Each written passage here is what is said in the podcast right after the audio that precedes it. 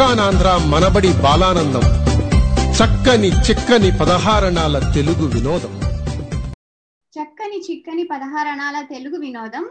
మనబడి బాలానందం కార్యక్రమానికి మీకు అందరికీ స్వాగతం. నమస్కారం. నా పేరు శ్రీవిద్య ఇసుకపల్లి.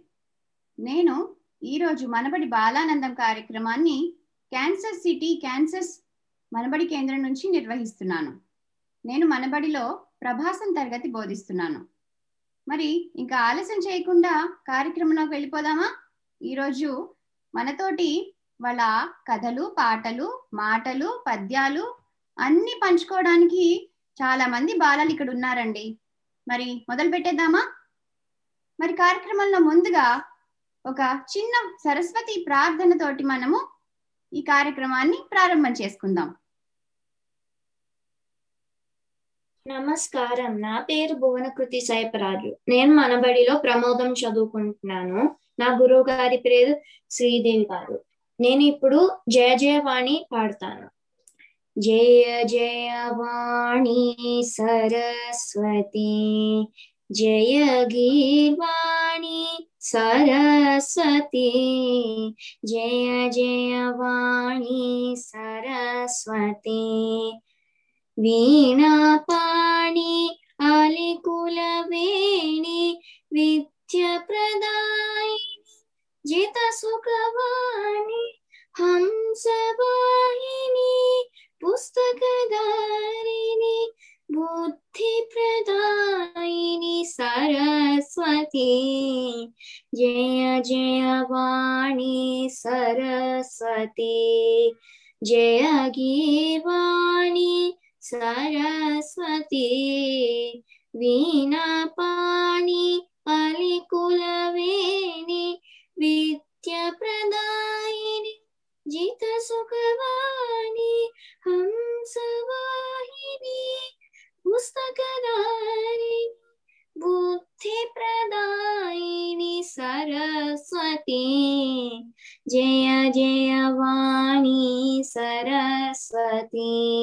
ధన్యవాదాలు. చాలా చక్కగా ప్రార్థన చేసావమ్మా భువన. చాలా బాగుంది కదా?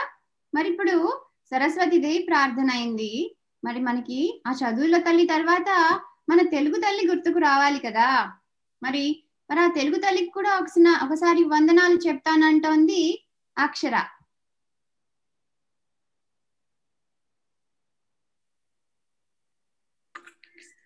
అందరికీ నమస్కారం. నా పేరు అక్షర రేపల్లె. నేను పాలబడి రెండు చదువుతున్నాను. నా గురువు గారి పేరు నిహారిక అత్త. నేను మా తెలుగు తల్లిను బుడి బుడి నరకలు పా పాడుతున్నా. మా తెలుగు తల్లికి మల్లె పూదండ మా కన్న తల్లికి మంగళారతులు. కరుపులో బంగారు కనుచూపులో కరుణ చిరునవ్వులో సిరులు. దొలలించు మా తల్లి మా తెలుగు తల్లికి మల్లె పూదండ. గలగల గోదారి కదిలిపోతుంటేను. విరవిరా కృష్ణమ్మ పరుగులిరుతుంటేను. బంగారు పంటలే పండుతాయి. మురిపాల ముత్యాలు తొల్లుతాయి.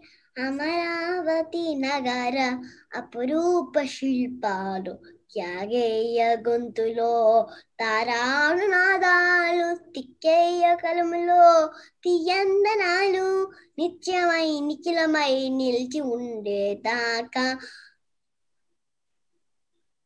రుద్రమ్మ భుజ శక్తి మల్లమ్మ పతిభక్తి తిమ్మ శుద్ధియుక్తి కీర్తి కృష్ణరాయల కీర్తి మా షోలు రింగుమని మార్మోకేదాక నీ ఆటలే ఆడుతాం నీ పాటలే పాడుతాం.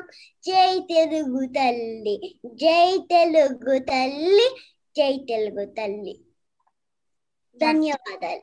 శబాష్ ఎంత చక్కగా పాడావు మరి చప్పట్లతో ఒకసారి అభినందనలు చెప్దాము. అక్షర చాలా బాగా పాడింది కదా జై తెలుగు తల్లి అని. సరే మరి ఇప్పుడు నువ్వు బాలబడి కదా బుడిబుడి నడకల పిల్లలు అనే పాట కూడా వచ్చు కదా నీకు. పాడతావా? పాడతా అత్త బుడి బుడి నడకల పిల్లలము పిల్లలము బడి బడి పడుగన వచ్చదము వచ్చదము. పాటలు మాటలు నేర్చదము నేర్చదము. కొనుగొన బాల రారండి రారండి. బడిలో గురువులు అందరినీ అత్త మామ పిలిచదము. బుద్ధిగా పాఠం వింటాము బడిలో బాలమందరము అక్క చెల్లెలు అనుకుంటా తమ్ముడు అనయ్య అని అంట. బొరి బొరి నరకల పిల్లలము పిల్లలము అల్లి బిల్లి ఉప్పులు పగిలింటూ పాడము. పాడ సందరి పాలబడి చదువుల ఆటల బాలబడి అమ్మ నాన్న ముడిపించే మడిపించే తీయని మిఠాయి బాలబడి. పుడి నరకల పిల్లలము పిల్లలము చమ్మా చక్కా రాగును మోతలు పరుగులు తీస్తా ఆడము. అల్లరి పనులు ఇంట్లో వదిలి శ్రద్ధగా బడికి వస్తాము. చెట్టుగా కలిసి ముద్దుగా చదివి బంగారు కొండ అనిపిస్తాం అనిపిస్తా పుట్టి పుట్టి పిల్లలము పిల్లలము. అందరికి ధన్యవాదాలు. అబ్బో అబ్బబ్బో. బుడిబుడి నడకలంటూ ఎంత పెద్ద పెద్ద పాట పాడేసింది గుర్తు పెట్టుకుని భలే భలే అక్షర. చాలా బాగుందమ్మా. సరే మరి ఇప్పుడు బుడిబుడి నడకలు అనగానే బాలబడి కదా. మరి అలాగే ఇంకొకడ చిట్టి పుట్టి బుడతడు ఉన్నాడండి. ఆ అర్జున్ అని. ఆ అర్జున్ మనకి ఏం వినిపిస్తాడో ఇప్పుడు విందామా? నమస్కారం. నా పేరు అర్జున్. నేను పాలబడితో తెలుగు నేర్చుకుంటున్నాను.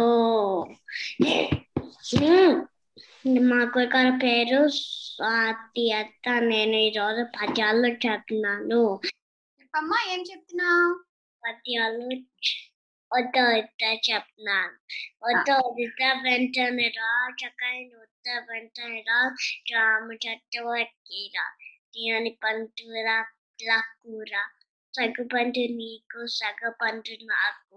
నువ్వు నేను కలిసి మెలిసి తింటాంరా అబ్బో కలిసి మెలిసి తిందాం మరి ఇంకొకటి చెప్తావా?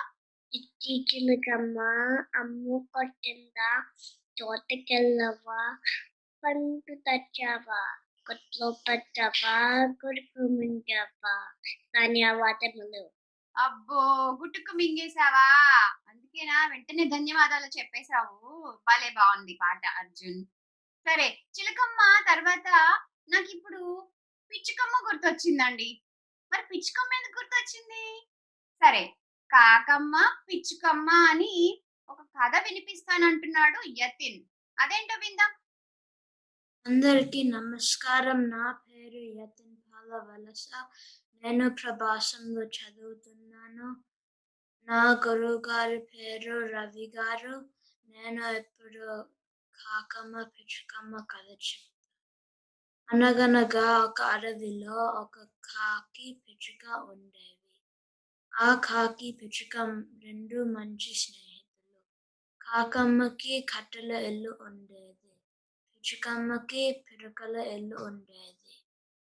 ఒకరోజు పెద్ద గాలివాన వస్తే పిచ్చుకమ్మ పిడకల ఇల్లు కూలిపోయింది.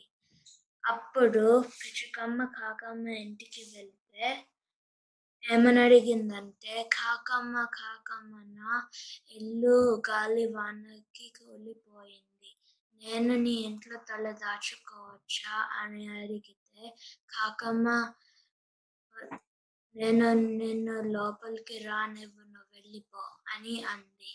అప్పుడు పిచ్చుకమ్మ ఒక చిన్న గుంట తవ్వితే చాలా బంగారు నాణాలు దొరికాయి.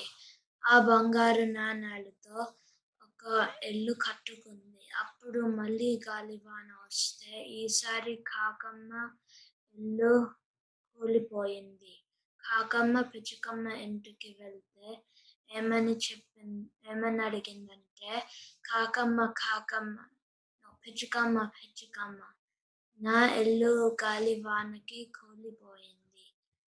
నేను నేను నీ ఇంట్లో తల దాచుకోవచ్చా అని అడిగితే కాకమ్మ పిచ్చుకమ్మ ఏమని చెప్పిందంటే సరే లోపలికి రా అని చెప్పింది. అప్పుడు కా అప్పుడు పిచ్చుకమ్మ మొత్తం కథ చెప్పింది. బంగారు నాణాల గురించి గంట గురించి.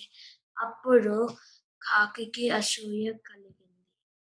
గాలివాన అయిపోయిన తర్వాత ఒక చిన్న గుంట తవ్వితే ఒక చిన్న తేలు వచ్చి కాకమ్మ రెక్కల్ని కొట్టింది. ధన్యవాదాలు. మరి ఈ కథలో నీతి ఏమిటి యతిన్?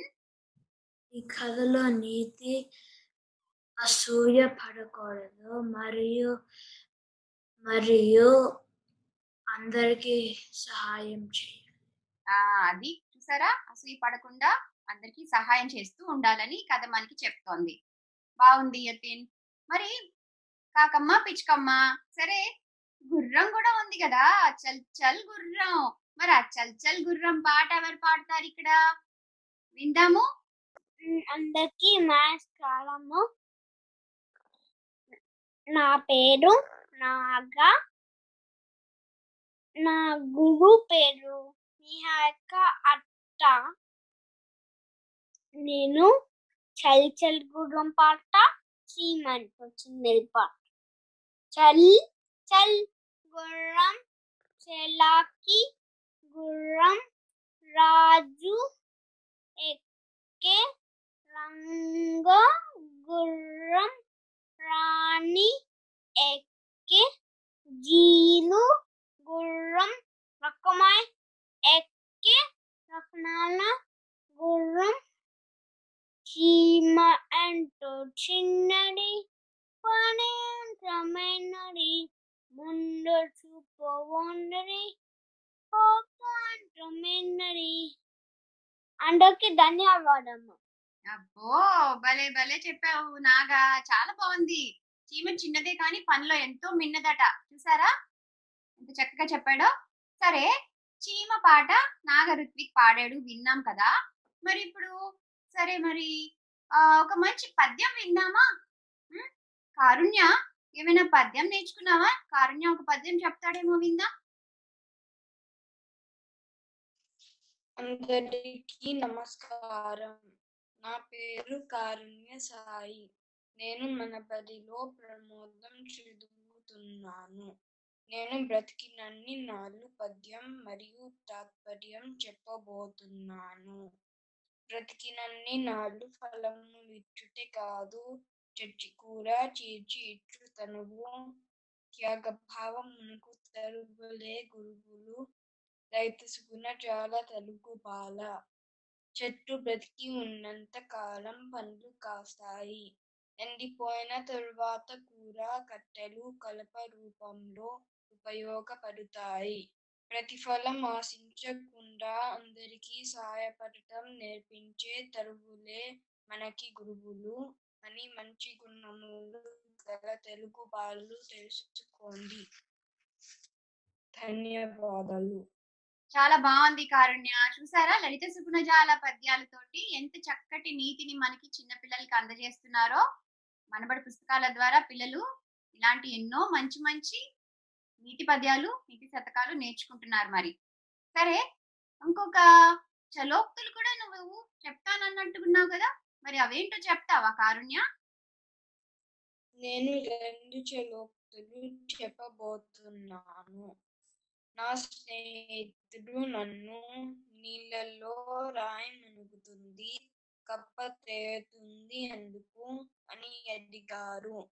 దానికి నేను కప్పకి ఈత వచ్చు రాయికి రాదు కదా అందుకు అని చెప్పాను. కప్పకి ఈత మా వచ్చుట ఇంగ్లీష్ టీచర్ తరగతిలో ఒక విద్యార్థిని మా ఇంగ్లీష్ టీచర్ తరగతిలో ఒక విద్యార్థిని హోటల్ స్పెల్లింగ్ వ్రాయమంటే హెచ్ఓఈఎల్ మాత్రమే రాశాడు. టీ ఏమైంది అని టీచర్ అడిగారు. దానికి విద్యార్థి టీ తాగేశాను అని చెప్పారు. ధన్యవాదాలు. అమ్మో చూసారా? గురువునే ఎలా బోల్తా కొట్టించాడో? శిష్యుడు టీ ఏదంటే టీ తాగేశానని చెప్పాడట. సరదాగా ఉంది కదా చెలోక్తి. సరదా అనగానే మనందరికి సరదా సరదా అయిన వాళ్ళు ఒకళ్ళు గుర్తు రావాలండి. మరి ఆ సరదా సరదా వాళ్ళు ఎవరో చెప్పనా? నేనెందుకు? ముక్తానే చెప్పేస్తుంది. ఆ సరదా సరదాగా నవ్వించే వాళ్ళు ఎవరో ఏంటో. అందరికీ నమస్కారం. నా పేరు ముక్త. నేను మన బడిలో ప్రమాదం చదువుతున్నాను. మా గురువు గారి పేరు శ్రీదేవి గారు. ఇప్పుడు నేను పరమానందయ్య గారి శిష్యుల బండి ప్రయాణం కథ చదువుతాను. ఒకసారి బంధువుల ఇంట్లో పెళ్ళి కని గురువు గారు భార్యతో కలిసి పొరుగురికి బయలుదేరారు. గురు పత్నికి శిష్యుల్ని వెంట పెట్టుకు రావటం అంతగా ఇష్టం లేదు. గురువు గారికి ఎంత చెప్పినా గురు గారు శిష్యుల్ని విడిచి ఉండలేక వాళ్ళని కూడా బయలుదేరసాగారు. గురువు గారు గురు పత్ని బండి ఎక్కారు. శిష్యులు మాత్రం కాళ్ళ నడకతో బండి వెనకాల నడుచుకొని వచ్చారు. బండి కుదుపులకి అసలే నిద్రాప్రియుడు అయిన గురువు గారు నిద్రపోయారు. భర్త నిద్రపోతుంటే భార్య మెలకువగా ఉండలేక తను కూడా నిద్రలోకి జత కలిపింది. కొంతసేపటికి గురుగారికి దాహం వేసి మెలకువ వచ్చింది. మరచెంబు కనిపించలేదు. మరచంబు కనిపించటం లేదేమ్రా అని శిష్యుల్ని అడిగితే ఇప్పుడే పడిపోయింది అన్నారు. ఒరే మూర్ఖులారా కింద పడిపోతుంటే చూడొద్దా అని కేకలు వేసి మన మరచంబులో నీళ్ళు తాగి పడు పడుకున్నారు. కొంతసేపటికి గురుపత్నికి కూడా దాహం వేసి మెలకువ వచ్చింది. మర చెంబులు రెండూ కనిపించలేదు. రెండు చం చెంబులు కనిపించటం లేదేనా అని శిష్యుల్ని అడిగితే పడిపోయింది అన్నారు. పడిపోతుంటే చూ కింద పడిపోతుంటే చూడొద్దా అన్నారు. అక్షరాల గురువు గారు చెప్పినట్లే చేశాము అన్నారు. ఏం చెప్పారు మీ గురువు గారు ఏదైనా కింద పడిపోతే చూడమన్నారు. చూసాం అన్నారు. ఈ గొడవకి గురువు గారికి మెలకువ వచ్చి వచ్చింది. గురు ఏమైంది అని గురువు గారు అడిగితే గురు పత్ని శిష్యులు చేసిన నిర్వాకాన్ని చెప్పింది. ఈసారి ఏమైనా కింద పడిపోతే చూడటమే కాదు దాన్ని తీసి బండిలో పెట్టమన్నారు. ఓ అలాగే గురువు గారు అని శిష్యులు మూకుమ్మడిగా అన్నారు. గురువు గారు గురు పత్ని మళ్ళీ నిద్రలోకి జారిపోయి గుర్రు పెట్టారు. కొంత దూరం ప్రయాణించాక ఎడ్లు పేడ వేశాయి. ఆ పేడను తీసుకెళ్ళి బండిలో పెట్టారు. ఆ శబ్దానికి వాసనకి గురువు గారుకి మెలకువ వచ్చి ఇదేంట్రా పేడను తీసుకెళ్ళి బండిలో పెట్టారని అడిగితే మీరే కదా ఏమైనా కింద పడిపోతే బండిలో పెట్టమన్నారు. ఈ పేడ కూడా కింద పడిందే కదా? అన్నారు. గురువు గారు శిష్యుల్ని ఏమనలేక బండిని శుభ్రం చేయించి మళ్ళీ ప్రయాణాన్ని కొనసాగించారు. నీతి. గురువు గారు చెప్పిన మాటల్ని సరిగ్గా అర్థం చేసుకోవాలి ధన్యవాదాలు. ఎంత చక్కగా చెప్పావో. బాగుంది ముక్తాకి చెప్పట్లు అందరూ. ఆ చాలా బాగుంది ముక్త. సరదా సరదాగా చెప్పిన ఈ కథలో కూడా చూసారా? ఎంత మంచి నీతి ఉందో పరమానందయ్య గారి శిష్యుల కథ అది. సరే మరి ఇప్పుడు పరమానందయ్య గారి శిష్యుల తర్వాత వాళ్ళ అన్నయ్య ఉన్నాడు ముక్త వాళ్ళ అన్నయ్య. ఇంకొక సరదా సరదా అయిన కథ వినిపిస్తాను అంటున్నాడు. మరి ఏంటా కథ విందామా? నమస్తే. నా పేరు ఉత్కర్ష్ భూసి నేను నేను మనబడిలో ప్రభాసం చదువుతున్నాను. మా గురువు గారి పేరు శ్రీ విద్య గారు నేను ఇప్పుడు ఒక అక్బర్ అక్బర్ బీర్బల్ కథ చెప్తాను. అనగనగా ఒకరోజు అక్బర్ తన తోటలో హాయిగా నడుస్తుంది అప్పుడు దర్బార్లోంచి కొంతమంది యువకులు తన దగ్గరికి వచ్చారు. కానీ ఖాళీగా రాలేదు. ఒక్క ప్రశ్నతో వచ్చింది. అయ్యా! మన రాజ్యంలో ఏ సమస్య వచ్చినా బీర్బల్నే ఎందుకు ఎందుకు ఎన్నుకుంటారు? మమ్మల్ని ఎందుకు ఎన్నుకోరు? అని ఆ యువకులు అడిగారు. ఎందుకంటే బీర్బల్ దగ్గర సరి అయిన సమాధానం ఉంటాయి అని అబ్బా చెప్పారు. మా దగ్గర కూడా సమాధానాలు ఉంటాయి. కానీ మాకు ఎప్పుడు ఒక అవకాశం ఇవ్వరే అని యువకులు చెప్పారు అదిగో మాటల్లోనే బీర్బల్ వస్తున్నారు అని అక్బర్ చెప్పారు. నమస్తే మహారాజా అని బీర్బల్ చెప్పారు. సరే. ఈరోజు మీరు ఇన్- ఇంతగా అడుగుతున్నారు కాబట్టి నేను ఈరోజు మీకు ఒక అవకాశం ఇస్తాను అని అక్బర్ చెప్పి అటు ఇటు చూశారు అప్పుడు ఆకాశంలోకి చూశాక ఆ! ఇప్పుడు మన రాజ్యంలో ఎన్ని కాకులు ఉన్నట్లు? అని అడిగారు. అప్పుడు ఆ యువకులు ఆకాశంలోకి చూసి లెక్క పెట్టడం మొదలు పెట్టారు కానీ అది సులభమైన పని కాదు. ఆ కాకులు అటు ఇటు ఎగిరేసరికి చివరికి రాజా మన ప్రపంచంలో అక్బర్ బీర్బల్తో సహా ఎవ్వరు చెప్పలేరు? అని చెప్పారు. అని అని ఆ యువకులు చెప్పారు. సరే బీర్బల్ నువ్వు దీనికి ఏం చెప్పాలి అని ఆ, అక్బర్ అడిగారు. మన రాజ్యంలో ముప్పై మూడు వేల తొమ్మిది వందల అరవై ఒక్క కాకులు ఉన్నాయి మహారాజా అని బీర్బల్ చెప్పారు. సరే. నువ్వు చెప్పిన దానికంటే ఎక్కువ కాకుంటే అని అక్బర్ అడిగారు వా- వాళ్ళ వాళ్ళ బంధువులు వాళ్ళని కలవడానికి వచ్చినప్పుడు సహజంగా నేను వాళ్ళని కలపలేను కదా అని చెప్పారు సరే నేను దీన్ని ఒప్పుకుంటాను మరి నువ్వు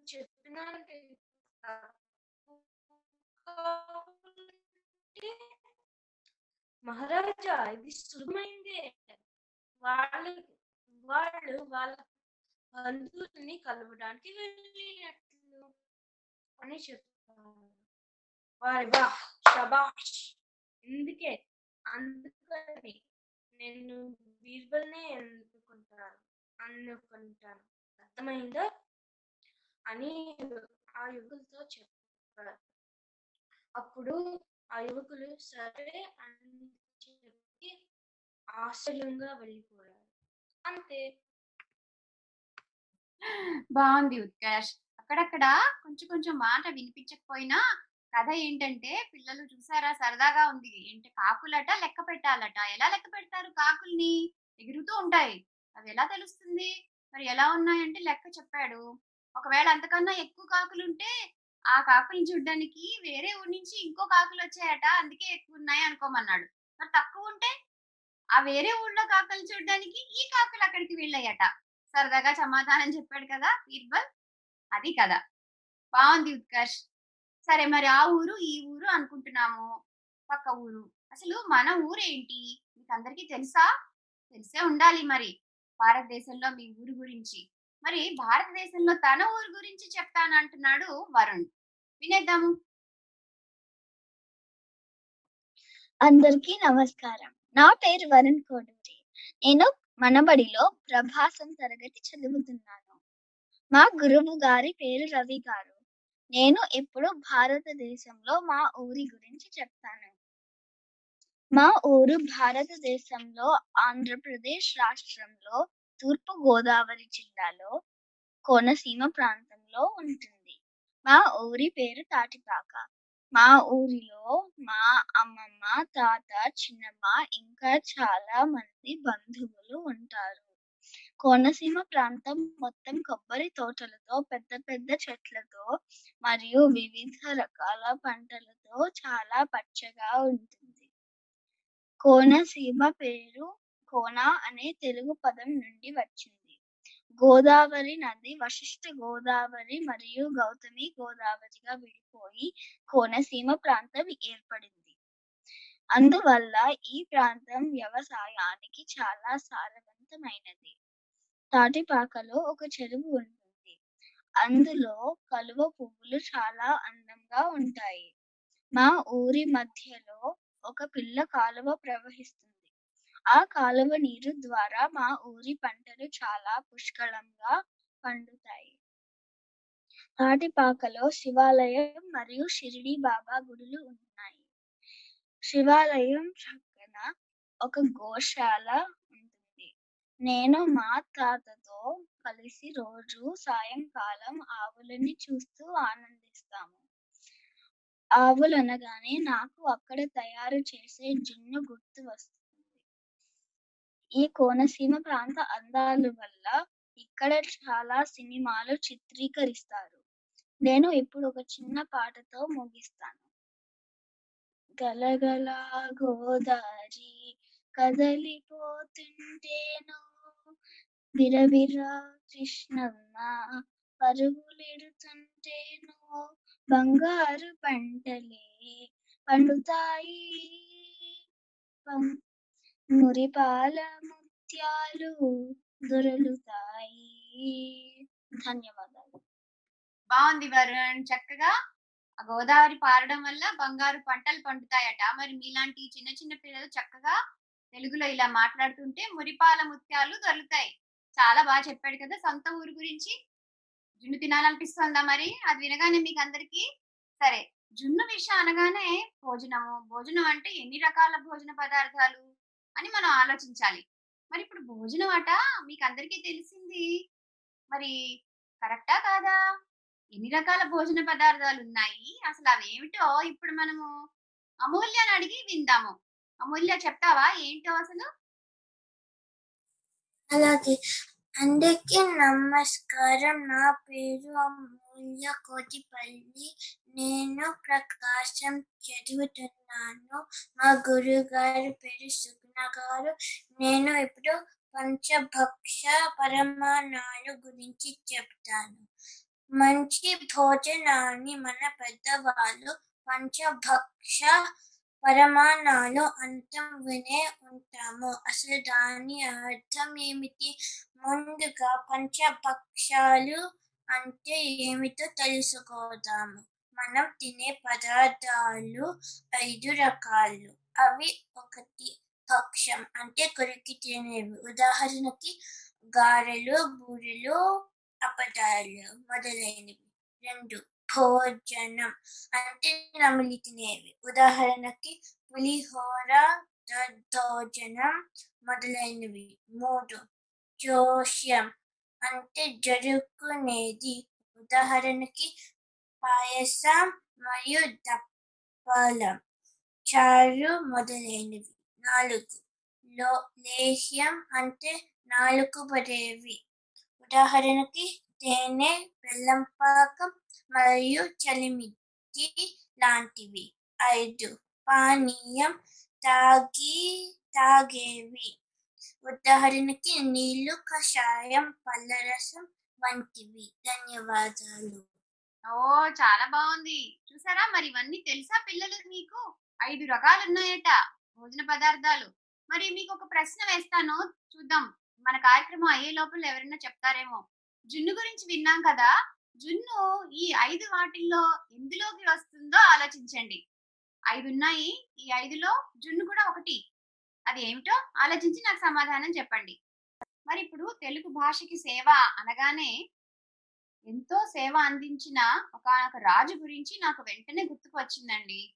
మరి తెలుగు భాషకి సేవ చేసిన ఎందరో మంది రాజులలో ఈయన అగ్రగణ్యుడని చాలా మంది పిలుస్తారు. మరి ఆయన ఎవరు? ఏమిటో ఇప్పుడు భువనా నుంచి మనం విందాము. నేను ఇప్పుడు శ్రీకృష్ణ దేవరాయలు గురించి చదువుతాను. శ్రీకృష్ణ దేవరాయలు అత్యంత ప్రసిద్ధ విజయనగర సామ్రాజ్య చక్రవర్తి. ఈయన దక్షిణ భారతదేశం మొత్తం పాలించారు. ఈయన పాలనలో విజయనగర సామ్రాజ్యం అత్యున్నత స్థితికి చేరుకున్నది. కృష్ణదేవరాయలను తెలుగు కన్నడ ప్రజలు గొప్ప చక్రవర్తిగా అభిమానిస్తారు. సాహిత్యములో ఆయ ఈయన ఆంధ్ర భోజుడుగా తెలు కన్నడ రాజారమణుడుగా కీర్తించబడ్డారు. ఈయన తండ్రి మహాదండ నాయకుడు తులువు నరస నాయకుడు రాయల తల్లి నాగలాంబ తెలుగు ఆడపడుచు రాయలకు ప్రధానమంత్రి తిమ్మరుసు. శ్రీకృష్ణదేవరాయలు సింహాసనం అధిష్ఠించటానికి తిమ్మరుసు చాలా సహాయపడ్డారు. కృష్ణరాయలు తిమ్మరుసును అప్పాజీ అని పిలిచేవారు. రాయలు గొప్ప రాజనీతిజ్ఞుడు సైనికాధికారి భుజబల సంపన్నుడు అంతేకాక మంచి ఆర్థికవేత్త వ్యూహ నిపుణుడు కవి పోషకుడు కూడా. కృష్ణదేవరాయలు పరమత సహనశీలుడు. చెన్నకేశవ స్వామి దేవాలయం వైష్ వైష్ణవాలయాలతో పాటు శివాలయాలను నిర్మించారు. అనేక దాన ధర్మాలు చేశారు. కృష్ణదేవరాయలు స్వయంగా కవి పండితుడు కూడా కావటంతో ఈయనకి సాహితీ సమరాంగణ సర్వభౌముడు అని బిరుదు. ఈయన స్వయంగా సంస్కృతంలో జాంబవతి కళ్యాణం మదాలస చిరి చరితం. సత్య సత్యవధు క్రీడనం. సకల కథా సార సంగ్రహం. జ్ఞాన చింతామణి. రసమంజరి తదితర గ్రంథములు. తెలుగులో అముక్తమాల్యద లేక గోదాదేవి కథ అనే గ్రంథాలను రచించారు. ఈ గ్రంథం తీక్షణమైన భావన ప్రజ్ఞతో అనితర అనితర సాధ్యంగా ఉంటుంది. తెలుగు తెలుగదేల ఎన్న దేశంబు తెలుగేన తెలుగు వల్ల బుండ తెలుగు కండ ఎల్ల నుకుల గొలువు ఎరుగవే బాసాడి దేశ దేశలండు దేశ భాషలండు తెలుగు లెస్స అని పలుకులు రాయలు రాసినవే. రాయలు ఆస్థానానికి భువన విజయం అని పేరు. భువన విజయంలో అల్లసాని పెద్దన నంది తిమ్మన దూర్జటి మాదయ్య గారి మల్లన అయ్యల రాజ రామభద్రుడు పింగళి సూరన భట్టుమూర్తి తెనాలి రామకృష్ణుడు అనే ఎనిమిది మంది కవులు ఉండేవారు. వీరు అష్ట దిగ్గజములుగా ప్రసిద్ధి పొందారు. మనకు తెనాలి రామకృష్ణ కథలు తెలుసు కదా? ఈ కవులు పారిజాత అపహరణం పాండురంగ మహత్యం శ్రీకాళహస్తీశ్వర శతకం మను చరిత్ర వంటి ఎన్నో మహా గ్రంథాలను రచించారు. శ్రీ కృష్ణదేవరాయల యుగం తెలుగు భారతికి స్వర్ణయుగం. ధన్యవాదాలు. చక్కటి విషయాలు ఎన్నో చెప్పావు భువన. శ్రీకృష్ణ దేవరాయలు గారి గురించి ఇవాళ మనం చక్కగా విన్నాము. మరి ఇప్పుడు అష్ట దిగ్గజాలు అనే పేరు వచ్చింది కదా మరి అష్ట దిగ్గజాలలో ఒకరు అల్లసాని పెద్దన గారు అలాగే తెనాలి రామలింగ కవి కూడా. మరి ఇప్పుడు మనము మొదటగా ఒక పద్యాన్ని విందాము. ఆ ఎవరి పద్యం చెప్పబోతున్నారు? వరుణ్? నేను పారిజాత అపహరణం నుండి ఒక పద్యం మరియు తాత్పర్యం చెప్తాను. ఈ పద్యం రచించిన కవి నంది తిమ్మన గారు. నేను చెప్పబోతున్న పద్యం శ్రీకృష్ణుడి గురించి. నేను ఇప్పుడు పద్యం చెప్తాను. ధీర శయనీయ శరధి మార విభాన మత మమతమను భావిరమ సార సవన నవసరస దారద సమతార హార తామసదరద ఇప్పుడు తాత్పర్యం చెప్తాను. ధైర్యంతో సముద్రముని ఆధీనం చేసుకుని మన్మథుని మించిన దేహకాంతితో తలచుకున్నంతనే సంపదలిచ్చువాడా? మంచి వారి చెంత ఉండి చెడ్డ గుణములు కల వారిని శిక్షించువాడా. ధన్యవాదాలు. బాగుంది. పారిజాత అపహరణంలోని ఈ పద్యాన్ని చక్కగా వినిపించాడు వరుణ్. బాగుంది. మరి ఇప్పుడు తర్వాత నాకు ఒక సరదా అయిన కథ వినాలనుంది. అది కూడా మన తెనాలి రామలింగ కవి గారి కథ. సరే ఆ కథ ఏంటో విందాం. ఎవరు చెప్తున్నారో? నమస్కారం. నా పేరు శీకర్. నేను మనబడిలో ప్రభాసం చదువుతున్నాను. మా గురువు గారి పేరు శివిత గారు. నేను ఇప్పుడు తెనాలి రామకృష్ణ కవి కథ చెప్తాను. శ్రీకృష్ణ దేవరాయల వారి ఆస్థానంలో అష్టదిగ్గజములుగా పేరు పొందిన ఎనిమిది కవులలో తెనాలి రామకృష్ణ కవి ఒకరు. ఒకనాడు రాయలవారి దర్శనములకు ఒక కవి వచ్చి ప్రభు నేను నన్నయ్య వేమరాజు ప్రభుపై ఒక పద్యం వ్రాసాను. దీనికి అర్థం చెప్పగల కవి నాకింతవరకు దొరకలేదు. అష్టదిగ్గజములుగా పేరు పొందిన మీ కవులలో ఒక్కరైనా నా పద్యానికి అర్థం చెప్పగల సమర్థత ఉండి ఉండవచ్చు అని ఆశిస్తున్నాను. అని అన్నాడు. అప్పుడు రాయలవారు సరే అయితే ఒకసారి మీ పద్యం చదివి వినిపించండి అని అన్నారు. అప్పుడు కవిశేఖరుడు తన పద్యం వినిపించి సభలో ఉన్న కవులందరినీ పద్యానికి అర్థం చెప్పమని అడిగాడు. ఈ పద్యం విన్న అల్లసాని పెద్దనాది కవులు ఆలోచనలో పడ్డారు. కవులందరూ అర్థం చెప్పినప్పుడు కవిశేఖరుడు ప్రయత్నపూర్వకంగా నవ్వుల పాలు చెయ్యవచ్చని రాయలవారికి అల్లసాని పెద్దల మొదలైన వారికి అనిపించింది. ఈ రాయలవారు ఈ సమస్యని పాండిత్యంతో కంటే సమయస్ఫూర్తితో పరిష్కరించడం మంచిది అని అనిపించి తెనాలి రామకృష్ణ వైపు సాభిప్రాయంగా చూశారు. అప్పుడు రామకృష్ణుడు లేచి ప్రభు నేను కూడా ఇంతకు ముందు ఒక పద్యం రచించాను. దీనికి అర్థం చెప్పేలోపు ఈ అభిషేకరుడు అర్థం చెప్పేలోపు నేను ఆయన పద్యానికి ఆలోచించి అర్థం చెప్పగలను. అవసరమైతే రెండు మూడు రోజులు గడువు తీసుకున్నా నాకు అభ్యంతరం లేదు అని అన్నాడు. రాయలవారు రామకృష్ణుడు తన మనస్సులో అభిప్రాయాన్ని గ్రహించి ఏదో ఒక సమయస్ఫూర్తితో ఏదో ఒక పథకం వేస్తున్నాడని అర్థమయ్యింది. అప్పుడు రామకృష్ణుడు తన పద్యం ఇలాగ వినిపించాడు. మేక తోకకు మేక తోక మేకకు తోక తోక మేక తోక మేక. మేక తోకకు మేక తోక మేకకు తోక తోక మేక తోక మేక. మేక తోకకు మేక తోక మేకకు తోక తోక మేక తోక మేక మేక తోకకు మేక తోక మేకకు తోక తోక మేక తోక మేక మేక తోక తోకకు మేక తోక మేక మేక తోక తోకకు మేక తోక మేక మేక తోక తోకకు మేక తోక మేక మేక తోక తోకకు మేక తోక మేక అని పద్యం వినిపించాడు. అప్పుడు కవిశేఖరుడు ఈ పద్యానికి అర్థం ఎంత ఆలోచించినా అర్థం తెలుసుకోలేక మర్నాడు వచ్చి చెబుతాడని గడువు అడిగాడు.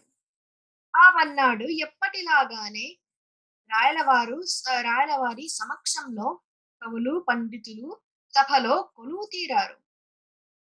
రామకృష్ణుడు చెప్పిన పద్యానికి రవిశేఖరుడు ఏమర్థం చెప్తాడో వినాలని ఉత్కంఠతతో ఎదురు చూశారు.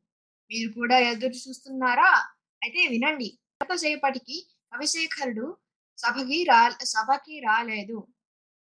రాయలవారు రాజభటులని కవిశేఖ కవిశేఖరుడు బస చేసిన ఇంటికి వెళ్ళి కవిని తీసుకురమ్మని పంపారు. రాజభటులు తిరిగి వచ్చి కవిశేఖరుడు నగరం విడిచిపెట్టి వెళ్ళిపోయాడని చెప్పారు. కవిశేఖరుడు తన రాజుగారి గురించి చెప్పిన పద్యానికి జవాబుగా రామకృష్ణుడు ఒక మేకల మంద గురించి ఆసువుగా చెప్పిన పద్యం ప- పద్- పద్యానికి అర్థం ఈ కవిశేఖరుడు తెలుసుకోలేక పారిపోయి ఉంటాడని అందరూ భావించారు. రామకృష్ణుడు తన ఆస్థాన గౌరవం నిలిపాడని అందరూ ఆనందపడ్డారు. రాయలవారు రామకృష్ణుని తన బుద్ధి కుశలతకు కవితా కవితా చాతుర్యమునకు సంతోషించి తగిన రీతిలో సత్కరించారు. పిల్లలు గుర్తు పెట్టుకోండి. సమస్య వచ్చినప్పుడు సమయస్ఫూర్తితో పరిష్క పరిష్కరించటం మంచిది అని గుర్తు పెట్టుకోండి. ధన్యవాదాలు. చాలా బాగా చెప్పావు సోహం. ఒకసారి అందరం చెప్పట్లేక సోహంకి అభినందనలు చెప్తాం. చక్కగా మేక తోక తోక మేక అంటూ పద్యం కూడా చెప్పాడండి కథలో. సరదా సరదాగా ఉంది కదా తెనాలి రామలింగ కవి. మరి చమత్కారాలు అలాగే ఉంటాయి. మరి మేక తోక సరే నాకు ఇంకా అపద్యమే వస్తోంది. కానీ ఒక మేక కథ విందాం. పులి మేక. నానా పులి విన్నారా? సరే మళ్ళీ వినండి ఇప్పుడు ఎవరు చెప్తారు? నమస్కారం. నా పేరు సుశాంత్ సాయి రాజు. నేను ప్రసూనంలో మన బడి లోపల ప్రసూనం చేస్తున్నాను నా నీ- నా గురుగారి పేరు శాలిజ గారు. నేను ఆ, నేను నానా పులి చేటాను అనగనగా ఊరిలో ఒక అబ్బాయి ఉన్నవాడు. ఆ అబ్బాయి పేరు రంగులు. రంగులు చాలా తుంతిగాడు ఎప్పుడు సరదాగా అబద్ధాలు చె- చెప్తాడు రోజు మేకలకి మేత కోసం అడవికి వెళ్ళాడు నానా పులి వచ్చి ఏ- అరిచాడు నా రంగు నాన్న రైతులు కంగారుగా వచ్చారు రంగులు పులిలేదు గిలిలేదు నేను ఓడిపోయిన నేను ఊరికేనే ఏడ్చాను. అప్పుడు మళ్ళీ మళ్ళీ అదే చేశాడు. అప్పుడు నిజంగానే ఒక పులి వచ్చింది. నానా పులి రంగులు వేస్తే ఎవరూ రాలేదు. అప్పుడు పులి మేకలు అన్ని తినేసింది. కొంచెం సేపట్లో రంగుడు నాన్న రైట్లు వచ్చాడు.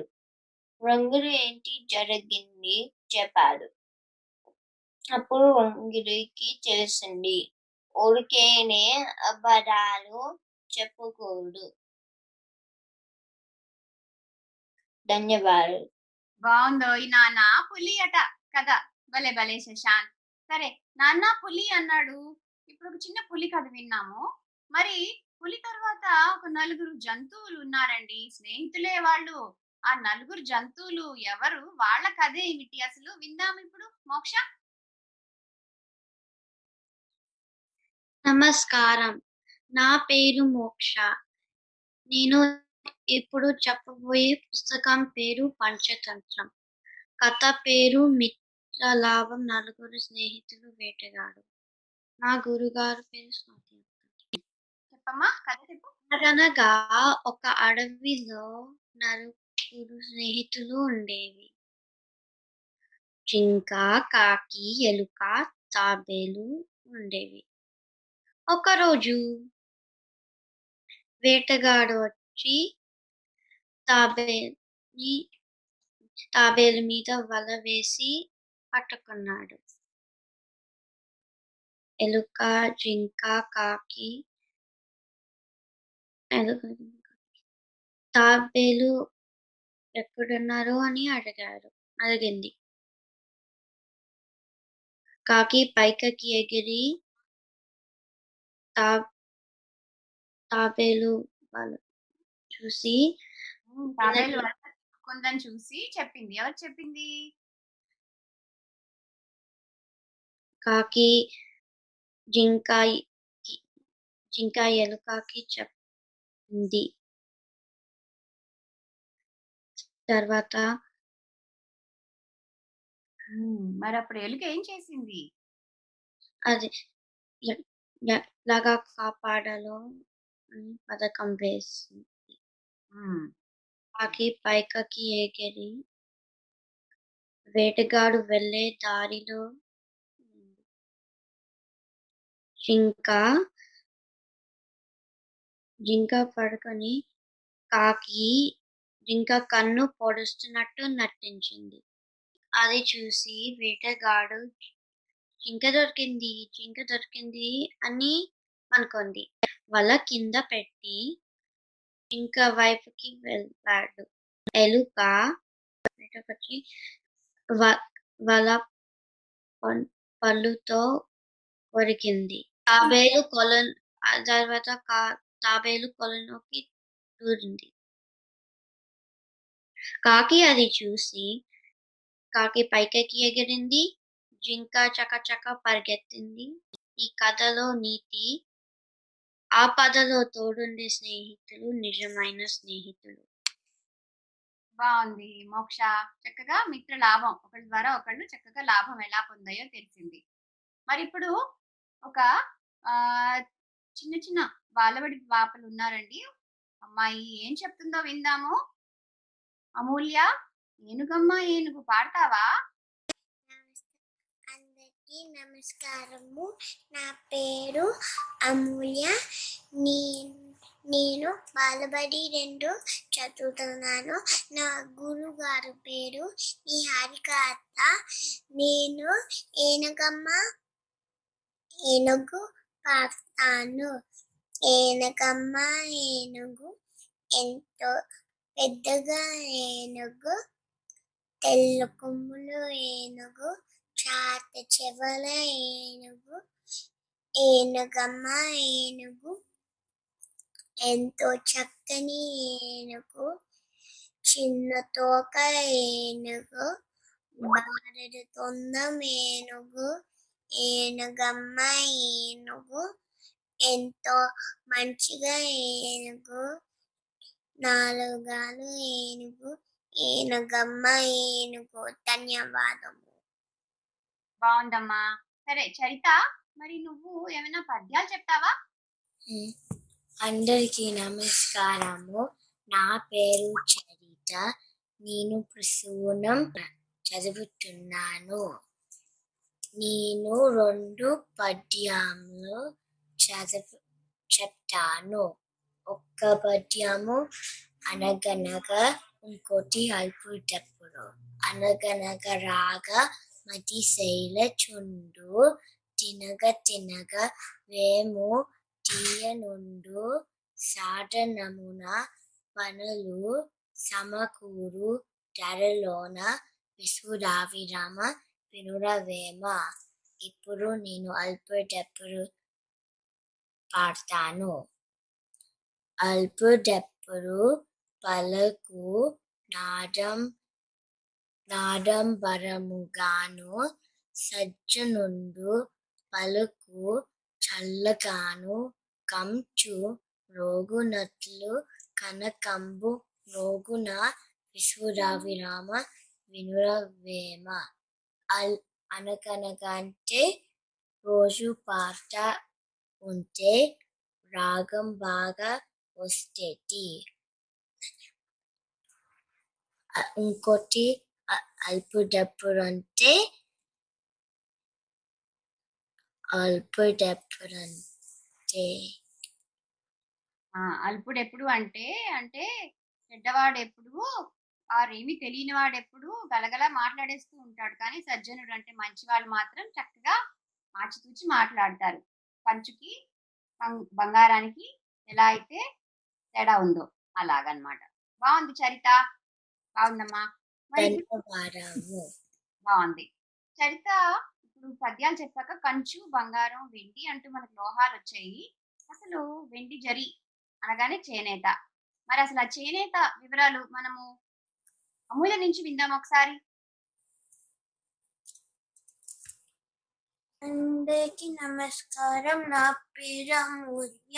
నేను ఇప్పుడు భారతీయ చేనేత గురించి చెప్తాను భారతీయ చేనేత అన్ చేనేత అంటే పూర్తిగా చేతితో నేసిన వస్త్రములు భారతీయ చేనేత పద్ధతి సింధులోయ నాగరికత నాటి నుండి ఉన్నది భారతీయ చేనేత వస్త్రాలు రోమ్ ఈజిప్ట్ మరియు చైనాకు ఎగుమతి చేయబడ్డాయి ఇప్పటికీ వారణాసి పట్టు పోప్ దలై వంటి ప్రపంచ ప్రఖ్యాత వ్యక్తుల ఆదర అభిమానాలు పొందుతున్నాయి. పూర్వకాలంలో ప్రతి గ్రామానికి సొంత చేనేత కార్మికులు ఉండేవారు. వాళ్ళ గ్రామస్తులకి అవసరమైన అన్ని రకాల వస్త్రములు అన్ని కాలాలకు సందర్భాలకు తిరిగినట్లు పట్టి ఉన్ని పట్టుతో చేసేవారు. చేనేత పరిశ్రమ ఒక కుటీర పరిశ్రమ అంటే వారికి కావాల్సిన పత్తి ఉన్ని పట్టు ఆయా ప్రాంతాలలోనే దొరికేవి. ఆ వస్త్రాలు నేయడానికి ఈ క్రింది విధంగా చేసేవారు. ఒకటి పత్తిలో గింజలు తొలగించుట. రెండు పత్తిలో మలినాలు చేప దంతములతో శుభ్రం చేయుట. మూడు ఏకిన పత్తిని స్థూపాకారంగా చుట్టుట. నాలుగు రత్నంతో పత్తిని చుట్టి దారం చేయుట. ఐదు దారాలకు గంజితో గట్టితనం తెచ్చుట. నా ఆరు ఆ దారాలతో మగ్గంపై వస్త్రాలు నేయుట. ఈ పనులన్నీ కుటుంబం సభ్యులంతా కలిసి చేసేవారు. ఇలా స్వా స్వావలంబనతో సాగుతున్న చేనేతకు బ్రిటిష్ పాలనతో యంత్రాలతో చేసిన వస్త్రముల వలన పోటీ ఏర్పడింది. అప్పుడు స్వదేశీ ఉద్యమంలో భాగంగా చేనేతను ప్రోత్సహించాలని మహాత్మా గాంధీ గారు భారతీయులంతా రత్నంపై నూలు తిప్పి ఖాదీ వస్త్రాలు నేసి వాటిని ధరించాలని పిలుపునిచ్చారు. అలా మన స్వాతంత్ర్య పోరాటంలో ఖాదీ వినియోగం చాలా ముఖ్య పాత్ర పోషించింది. భారతదేశంలో వివిధ ప్రాంతాలలోని చేనేత ఉత్పత్తులు ఆయా ప్రా- ఆయా ఊళ్ళ పేర్లని ప్రసిద్ధలోకి తెచ్చాయి. ఉదాహరణకి నేత చేలు ఆంధ్రప్రదేశ్ నుండి వెంకటగిరి మంగళగిరి గుంటూరు తెలంగాణ నుండి పోచంపల్లి గద్వాలు తమిళనాడు నుండి కోయంబత్తూరు మధురై ఒడిశా నుండి సంబల్పూరి బెంగాల్ నుండి జామ్దాని బలుచూరి తంత్ వగేరా. పట్టు చీరల్లో వారణాసి కాంచీపురం మైసూర్ ధర్మవరం వగేరా. ఆధునిక నైపుణ్యాలు అవసరాలు డిజైన్లు అందుబాటు ధరలు మొదలైనవి. చేనేత వ్యాపారానికి ముఖ్యాంశాలు. ఉదాహరణకి తెలంగాణలో ఒక ప్రాంతంలో ఒక శైలి నైపుణ్యాలు ప్రాచారంలో ఉన్నాయి. కమలాపూర్ వావిలాల ఖాది మెట్పల్లి ఖాదీ దుబ్బాక దుప్పట్లు వరంగల్ కొత్తపల్లి మొదలైనవి. సిరిసిల్ల చేనేత కళాకారులు రెండు వేల పదిహేనులో మిషల్ ఒబామా గారికి ఒక అగ్గిపెట్టెలో సరిపడ ఆరు గజాల పట్టు చీరని నేసి బహుకరించి కీర్తి పొందారు. మన చేనేత కారులు ఎంత గొప్ప పనితనం కలవారు. చేనేత ప్రత్యేకమైన అందమైన కళ. మరే దేశంలో ఇంత నై మరే దేశంలో ఎంత వైవిధ్యం చూడలేము. కానీ పాలకుల ప్రజల నిరాదరణకు గురై ప్రస్తుతం దీనావస్థలో ఉన్నది. నేత కారకారు వేరే పని లేక కూలి పనిలో వెతుక్కోవాల్సిన పరిస్థితి వచ్చింది. ఈ ప్రాచీన సంప్రదాయాన్ని కాపాడుకునే బాధ్యత మనది. భారతీయ చేనేతకు మనమంతా మద్దతు ఇద్దాము. ధన్యవాదాలు. చాలా చక్కగా చెప్పావు అమూల్య. భారతీయ చేనేత కళకి మనం అంతా మద్దతు ఇవ్వాలి. మనమందరము అలాగే మన మాతృభాష అయిన తెలుగుని కూడా నేర్చుకొని తర్వాత తరాలకు కూడా అందించాలి. మరి ఇంతటితోటి ఈనాటి ఈ బాలానందం కార్యక్రమాన్ని క్యాన్సర్ సిటీ నుంచి ముగిస్తున్నామండి. తిరిగి వచ్చే వారం ఇంకొక బాలానందం కార్యక్రమం మీ ముందు ఉంటుంది సెలవు మరి.